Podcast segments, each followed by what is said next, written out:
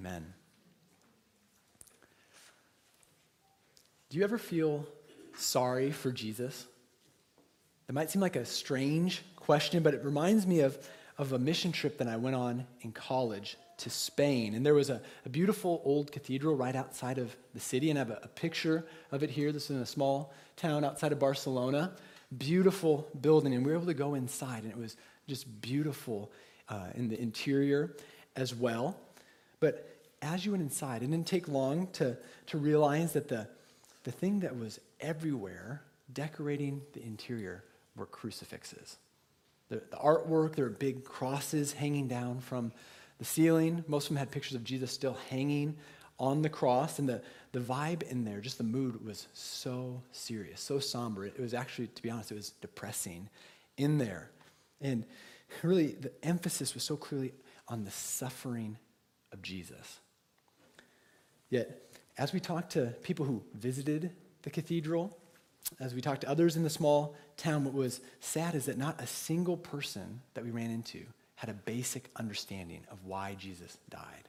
They didn't have a basic understanding of the gospel, which shows that it is all too easy to feel sorry for Jesus and to miss the point of his suffering completely. Of course, there's also the, the other extreme, the opposite extreme, where people will scoff at Jesus' claims to be God when they see the humiliating way that he died. We're going to see both of those misdirected responses towards Jesus in today's passage that shifts from the trial that we've been studying to his execution. And the big question I want us to answer is how should we respond to Jesus' suffering? How should we respond to Jesus' suffering? To break down our passage, we're going to look at it in two main points. We're going to look at the weeping women, and then we're going to look at the scoffing crowd. So the weeping women and the scoffing crowd. For our first main point, remember the context of this passage. Within the past 12 hours or so, Jesus has been betrayed by Judas, abandoned by his closest followers. He's been given a mock trial and condemned by the Jewish leaders, and then found totally innocent by Pilate and Herod. That's what we've looked at the last two weeks. And yet, despite the, the innocence that Pilate and Herod attribute to Jesus, he was still brutally flogged before Herod finally washed his hands and gave in to the pressure of the crowds, and he handed Jesus over to be crucified. That's where we pick up our passage on the way to Jesus' execution. As they led him away, they seized Simon a Cyrenian, who was coming in from the country, and laid the cross on him to carry behind Jesus.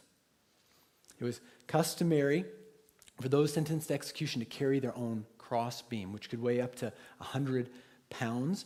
And the fact that the soldiers ask another man to carry Jesus' cross, it hints at how severely Jesus had already been beaten. It hints at how much he'd already suffered. He was punched in the face repeatedly by the, the temple guards. He was flogged, which would have turned Jesus' back into basically raw meat. He was, he was beaten again and had a crown of thorns put on his head by the, the Roman soldiers. And so Jesus, he must have appeared on the verge of death, even on his way to be executed. This explains the mercy that the Roman soldiers extended Jesus by asking Simon to carry his cross. They simply wanted to, to make sure he lived long enough to be nailed to that same cross to die, instead of dying on the way. Now, Luke is the only gospel writer who includes the next powerful scene that begins in verse 27.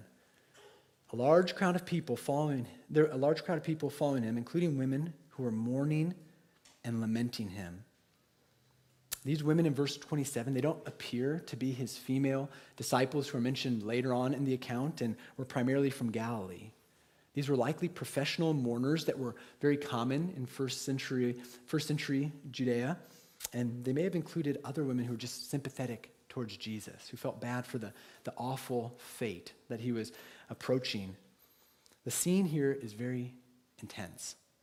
These women, they are, they are loudly wailing, they're publicly lamenting Jesus' impending death. But notice Jesus' response to their well intentioned sympathy in verse 28. But turning to them, just imagine Jesus, after all that he's suffered already the flogging, the blood all over him. But turning to them, Jesus said, Daughters of Jerusalem, do not weep for me, but weep for yourselves and your children. Think about that statement with me for, for just a moment.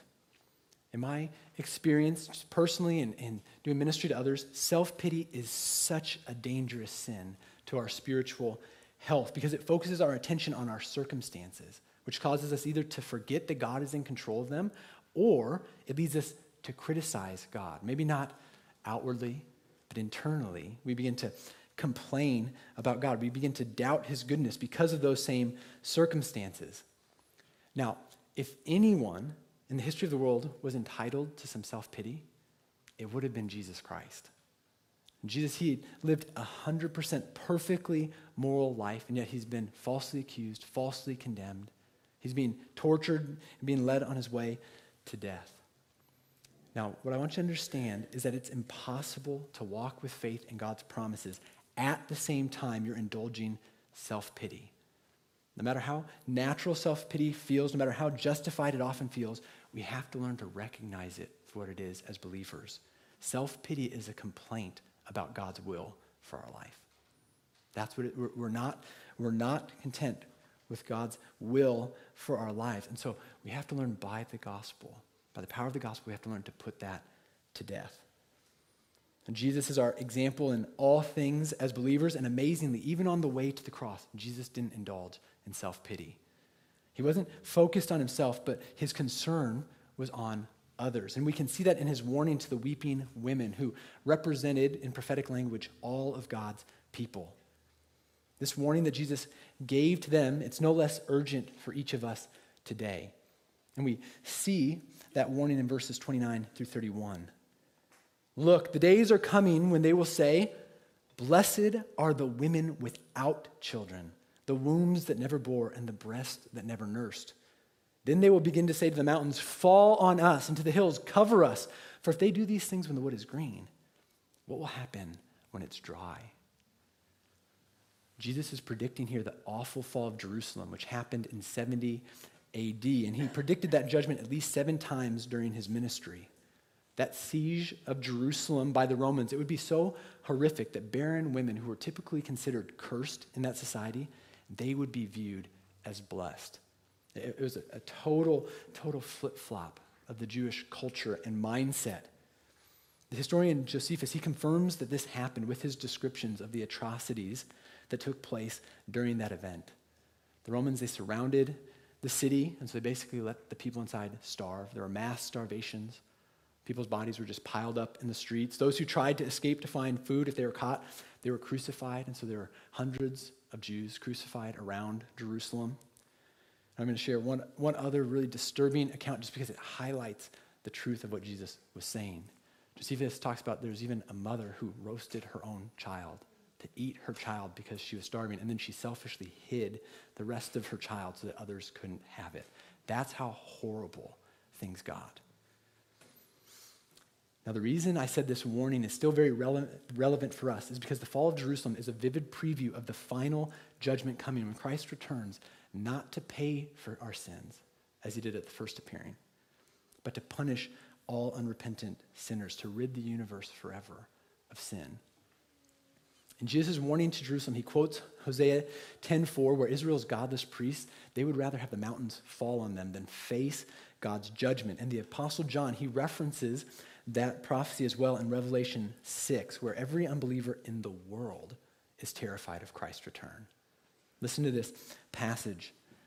Then the kings of the earth, the nobles, the generals, the rich, the powerful, and every slave and free person, he's just saying, all walks of life, all of humanity, saying, all people, he says, they hid in the caves and among the rocks of the mountains, and they said to the mountains and the rocks, Fall on us and hide us from the face of the one seated on the throne and from the wrath of the Lamb, because the great day of their wrath has come, and who is able to stand?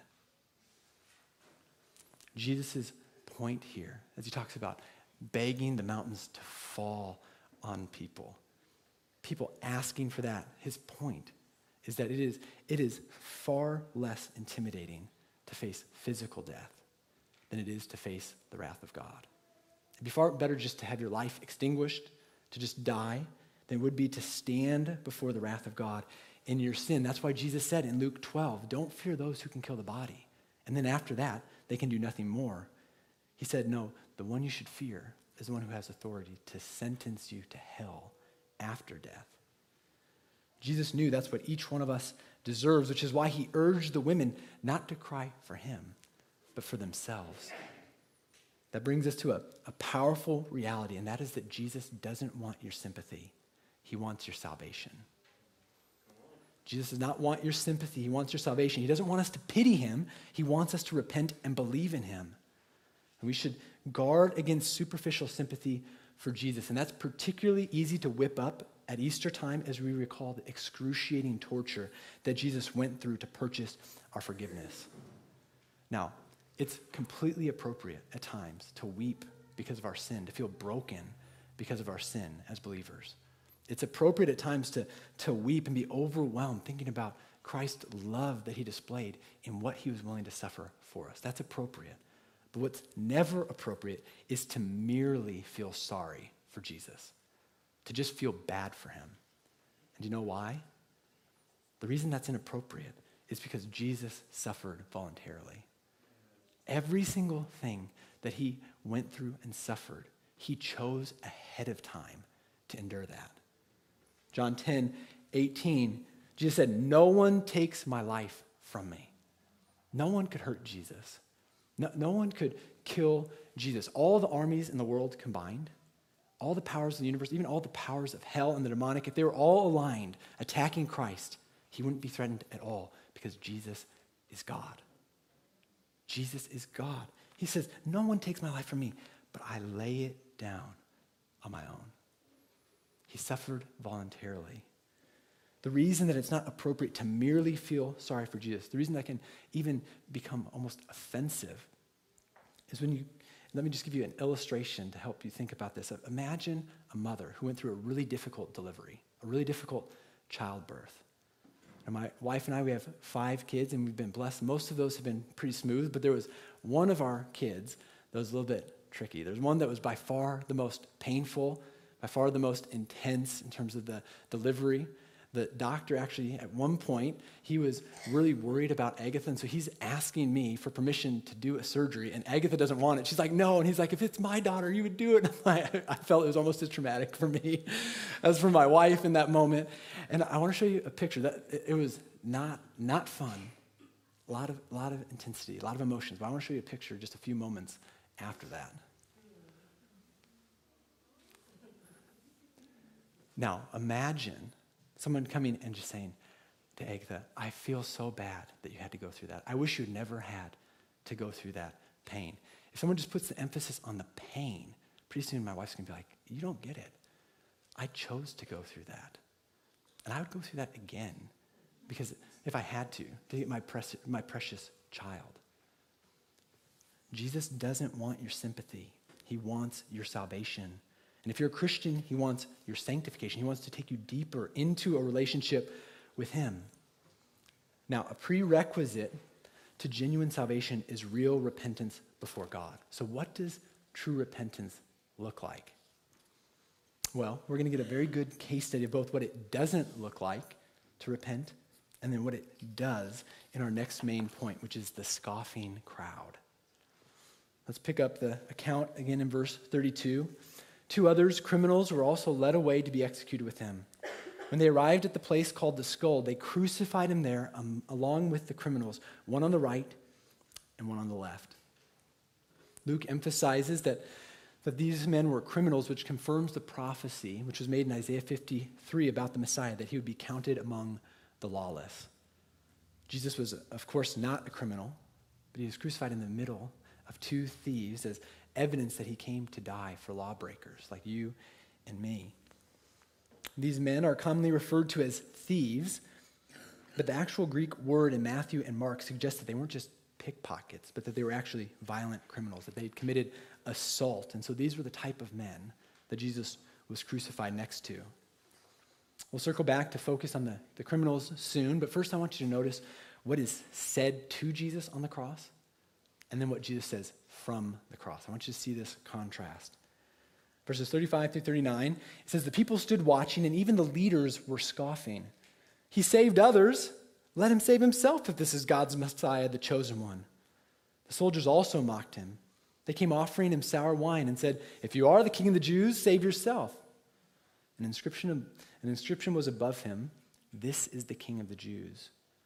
Then one of the criminals hanging there began to yell insults at him Aren't you the Messiah? Save yourself and us. In this scene, we see that Jesus, he is mocked to his face from virtually every single angle. And the Jewish crowds did it, the, the large crowds that gathered to watch Jesus be crucified, they, they were mocking him. The religious leaders who'd been accusing Jesus all day long, they were, of course, there to mock Jesus too. And ironically, they used his divine titles of Messiah and the chosen one to do it. Even the sign above Jesus that said, the King of the Jews, it testified in God's sovereignty to the fact that Jesus was crucified for claiming to be who he actually was. Now, it wasn't just the Jews that scoffed at Jesus. Verses 36 through 37 show that the Gentile Roman soldiers joined in the cruel sport. They offered him sour wine, and then they taunted him, essentially saying, If you really are a king, then show us your power. Show us your power. Come down off the cross. According to Matthew's gospel, not only one, but both of the criminals joined in with the crowd to ridicule, ridicule Jesus as well. Matthew 27 44, in the same way, even the criminals, plural, note that, even the criminals who were crucified with him taunted him. Jesus was being disrespected and mocked from, again, every angle you can imagine. And I want you to try and connect with this by asking yourself have you ever been mocked? Especially publicly mocked. Have you ever had someone just intentionally try to disrespect you? know, I've been blessed. I haven't gone through much of that in my life, nothing even close, obviously, to what Jesus went through, but I, I have been mocked publicly before. And one of the first uh, examples that pops to my mind is from my basketball days. I shot a, an air ball or two in my career, and so I've had a whole stadium chanting air ball, air ball, and, and that's pretty embarrassing. It's, it's kind of like Snickers, you know, you want, want to get away. Like in those moments, you just kind of want to dis, disappear. So that, that's embarrassing. But let me share something that was much more infuriating to me when playing basketball. What was much more upsetting is when people would talk trash to me or to my teammates during the game. You know, in my flesh, I, I hate it when people deliberately try to disrespect me. I get that we all step on each other's toes accidentally, but when someone's like, just, I want to make you feel like you're worthless, there's something in me that it just, it just stir, it stirs it up. And it, it actually reminds me, this idea of, of trash talking and what it, what it produces in people. It reminds me of the great legend Larry Bird. Larry Legend, I don't know if you guys knew this, but part of the legend of Larry Bird is that he was a legendary trash talker. He would just talk trash to anybody. And when you talk trash, there's usually a high correlation that it doesn't stay with words. It usually, it usually becomes physical. And so this is him getting punched in the face by Bill Laimbeer. Here is uh, Larry in a headlock fighting with Charles Barkley. There's many more pictures. I'll just show you one more. This is him just face to face with Kareem Abdul-Jabbar, which I think it's always a bad idea to fight someone whose wingspan is like a 747. but Larry Bird, he, he was crazy.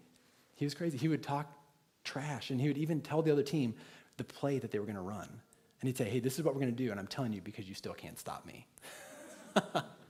now, the, the reason I share that with you and show you the pictures of the fights, it's not to, it's not to promote talking trash here, but the reason is to show that when that happens, when someone mocks you, it doesn't naturally draw out compassion of us, does it? It naturally draws out the exact opposite. But Jesus, he is so different from us. While people said the most cruel and irreverent words to Jesus on the cross, contemplate the words that Jesus said to them. When they arrived at the place called the skull, they crucified him there, along with the criminals, one on the right and one on the left. Then Jesus said, Father, forgive them, because they do not know what they're doing. Father, forgive them. This is the first of Jesus' statements on the cross, and he appears to have spoken it while the soldiers were in the process of nailing him to the cross and hoisting him up before the hostile crowd. The physical pain that roared through Jesus' severed nerves in that moment, it, it's hard for us to even begin to imagine. But on top of that, it's impossible for us to relate to the spiritual agony and weight that Jesus felt as he was lifted up on the cross to pay for our sins. One commentator put it this way It was just then that Jesus prayed forgiveness for his enemies, just when the nails were piercing and the cross was thrusting into the ground. As soon as the blood of the great sacrifice began to flow, said J.C. Ryle, the great high priest began to intercede. I love that quote. As soon as the blood of the great sacrifice began to flow, the great high priest began to intercede. As Jesus' focus was not on his own suffering, but on the coming suffering of the weeping women as he made his way to the cross, we see that even while he was nailed to the cross, his intention was not bent inward selfishly, but it was lovingly directed outward at the needs of others, even to those who were murdering him. While the crowds cried, Crucify him to the Romans, Jesus cried out, Forgive them to his Father. This is not mere human patience and love that Jesus displays on the cross. All of us can imagine what it'd be like to be 10 times more patient than we are right now, can't we? At least for me, that wouldn't be very hard to imagine. To be able to, to bear greater stress or mistreatment or frustration. We can imagine being more, more patient than we are now. But Jesus' prayer on the cross, it's on a different level. It's a divine patience that is impossible for, for fallen human beings to replicate on our own. This prayer, it, it's a, a snapshot for us. It, it gives us an incredible glimpse at God's gracious heart, at the, the heart behind the crucifixion. This prayer, it proves that Jesus, who is God in the flesh, he wants to save sinners like us. If Jesus prayed for the forgiveness of the very men who nailed him to the cross, then no matter what you've done, no matter what we've done, we can be confident that Christ will accept any who seek salvation through his perfect sacrifice. That prayer to the Father, it was beautifully answered. The prayer for the Father to forgive his enemies. It was answered just hours later in a beautiful way when the Roman centurion in charge of executing Jesus confessed Jesus as righteous and gave glory to God after watching him die. God the Father has been answering Jesus' prayer on the cross all throughout history. And I read one dramatic example of that recently in the story of Jacob DeShazer. DeShazer became a POW after his plane was shot down over Japan in World War II, and he spent three years in prison where he was tortured often and spent 34 out of 40 months in solitary confinement. He was not a Christian, but while imprisoned, he eventually gained access to a Bible, which he read cover to cover multiple times, memorizing large portions of it, including Jesus' command to love our enemies, which he realized applied to the Japanese, who he had grown to hate. On June 8, 1944, DeShazer finally turned to God and asked for forgiveness. He turned to Christ, and even in prison, he experienced the joy of salvation that began to change his life. And the guards that he had despised, he began to pray for and treat kindly, to try and show respect to. When the war was over and DeShazer was released, he felt the Lord calling him to go back to Japan to be a missionary.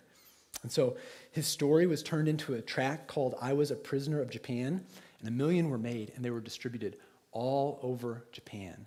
And many people, they heard the gospel for the first time through those tracks. Incredibly, one of the, man who, one of the men who saw the tracks was Fishu Mukaida, and he was the one who had led the Japanese attack on Pearl Harbor. So he was the, he was the one who had called for the attack, led the Japanese into their attack that killed 20, or two, uh, 2,400 Americans. This man, he saw a track at the train station and he was going to ignore it until he realized it was written by an American pilot. And DeShazer's story, it moved him so much that after reading the track, he found a Bible and began to study it. And as he did, guess what verse God used to transform his life and give him confidence of Christ's love for him? Luke 23 34. Father, forgive them, for they know not what they do. Isn't that story amazing? I have a picture here. This is those two men right before uh, Fuchida's baptism. And what I want you to, to understand is that Jesus' prayer on the cross 2,000 years ago, it's precious evidence of his heart to save sinners still today. Now, in light of Jesus' prayer for forgiveness, is everyone going to be saved? Will everyone be forgiven?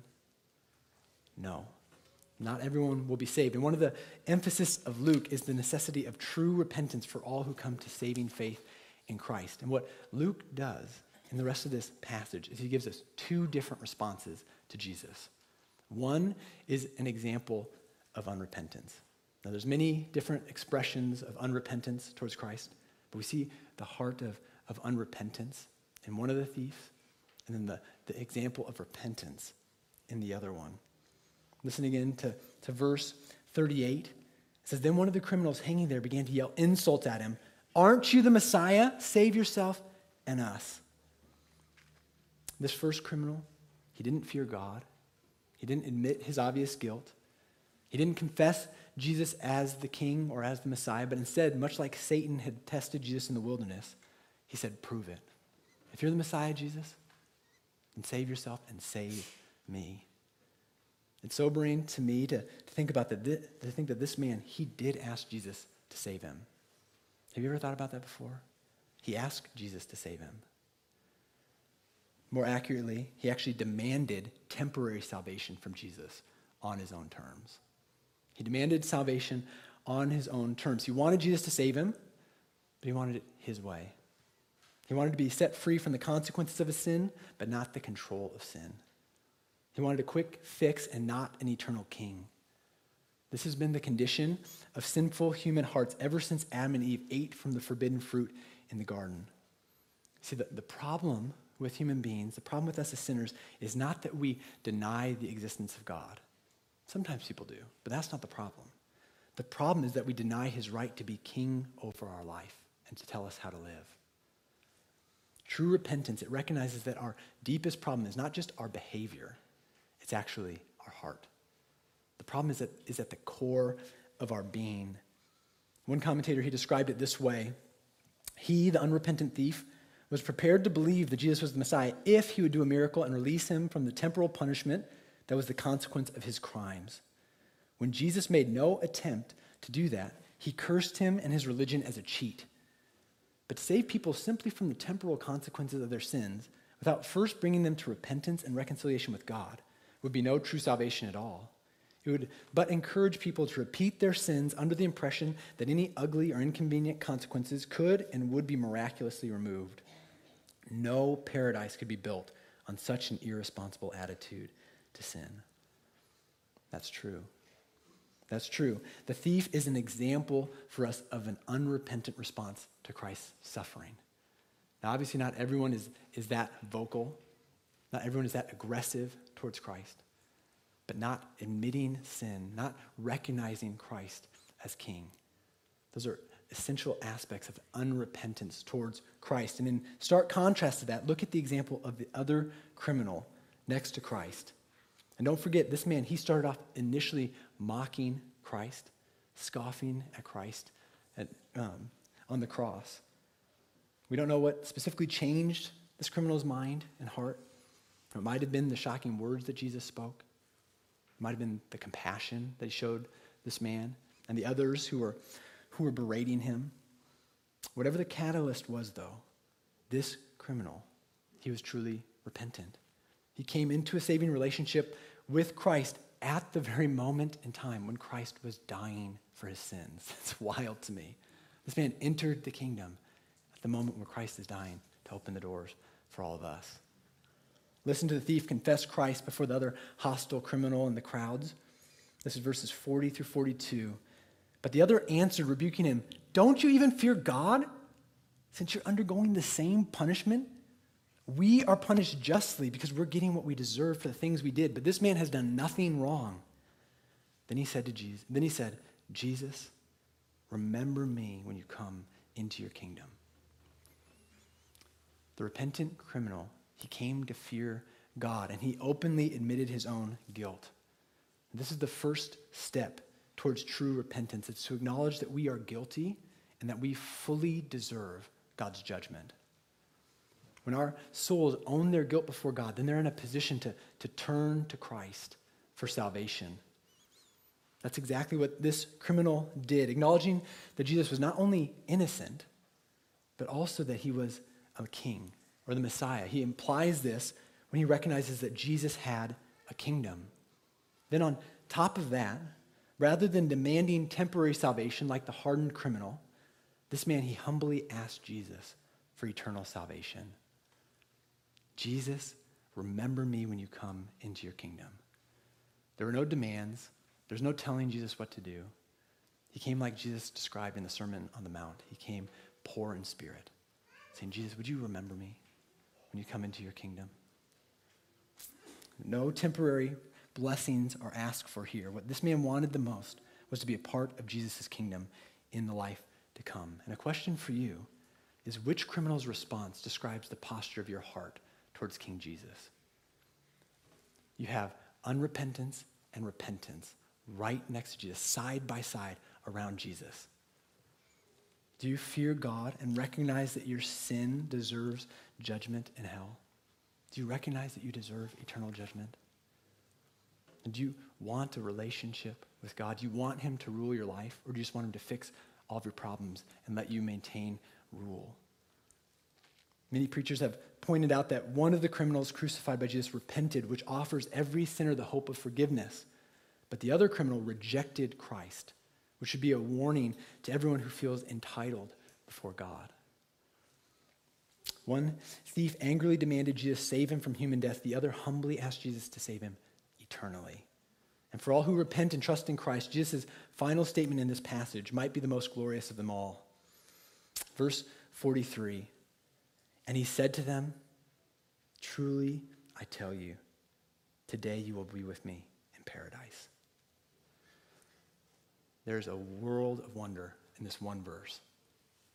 Notice that, that Jesus, he gives divine certainty with his words, Truly, I tell you. And he gives this to a violent criminal who just moments before had been mocking him to his face. He also gives this man immediate and eternal hope by promising, Today you will be with me in paradise. Today. Not in a thousand years, not when Christ returns and the dead are raised. Today you will be with me. Christians don't believe in soul sleep.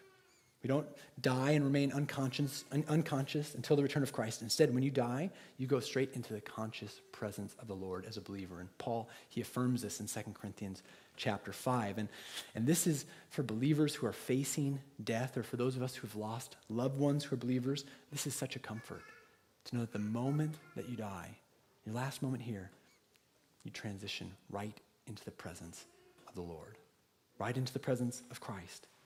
And it's the personal presence of Christ that's the most glorious aspect of this promise.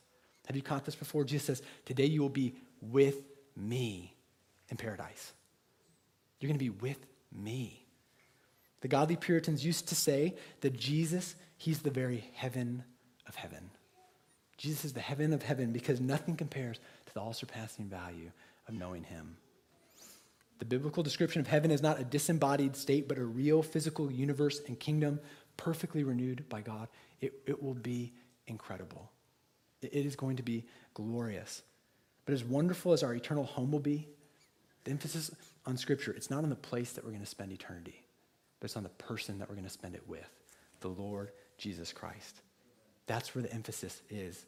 He's the all powerful King of kings and Lord of lords who died on the cross in our place so we could be forgiven and we could enjoy paradise with him forever. Philip Ryken, I love how he points out the undeniable proof that this repentant criminal is of the grace of God and salvation. What we have in this criminal is an obviously guilty man that couldn't do any good works, even if he wanted to, because his hands and feet, they were literally nailed in place. They were nailed to a cross. He was not saved by faith plus good works. He was saved by faith alone and grace alone in Jesus Christ. And that faith in Christ, it changed his heart. It changed him from a scoffing sinner to someone who humbly worshiped Jesus Christ. This man, he was saved by grace alone, and that is our only hope as well. If you've never admitted that you're a condemned sinner before God, if you've never humbly asked him to forgive you like the repentant thief, then I hope you'll do that today.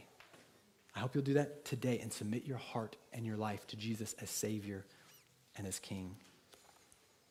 For all of you who, who know the Lord already, let me share just one application for you as we close. Praise Jesus, don't pity him. Praise the Lord Jesus Christ, don't pity him. All praise and glory and honor belong to Christ, and it's precisely because of his awesome power as creator, along with his awesome love as our Savior who died for us, that inspires our worship of him. What Jesus suffered was horrible beyond what we can fully comprehend, and we're actually going to look more at that this Friday at our Good Friday service. But we know that everything he suffered, he suffered voluntarily for the glory of the Father and for our salvation. And so instead of feeling bad for Jesus this Easter, my prayer for us as a church is that we would grow in our hatred for sin. We wouldn't just feel bad for Jesus, we'd grow in hating our sin and we'd grow in our gratitude for the grace of God. We'd be more amazed at what he did to save us and his love for us and become more confident of his heart. Let's go ahead and close in prayer. Lord Jesus, thank you so much. Thank you so much for the cross. Thank you that no one took your life from you, but you laid it down willingly. But I, I pray that we wouldn't just feel bad for you. Lord, help us to recognize that, that you did that because you love us. You did that because you desired to be in a relationship with us. And I, I pray that that would stir our affections for you like never before. God, I, I pray even, Lord, for just our relationships with others, for our family, our, our neighbors, our friends. I pray that Jesus' example would make us ones who are so quick to forgive. God, protect us from bitterness, protect us from division. But help us to see the, the poison, Lord, that unforgiveness is and how completely incompatible it is for people who have been forgiven so much by you. God, would you pray for Easter that you would just use this time to, to grow our faith in you, to grow our love for you. And we do pray, God, that you would just work through our church, you work through every gospel preaching church this coming Sunday to see many more people, God, come, come to hear the gospel and respond to it. So we thank you for this time. Again, we just trust you to, to apply these truths to each one of our hearts. Amen.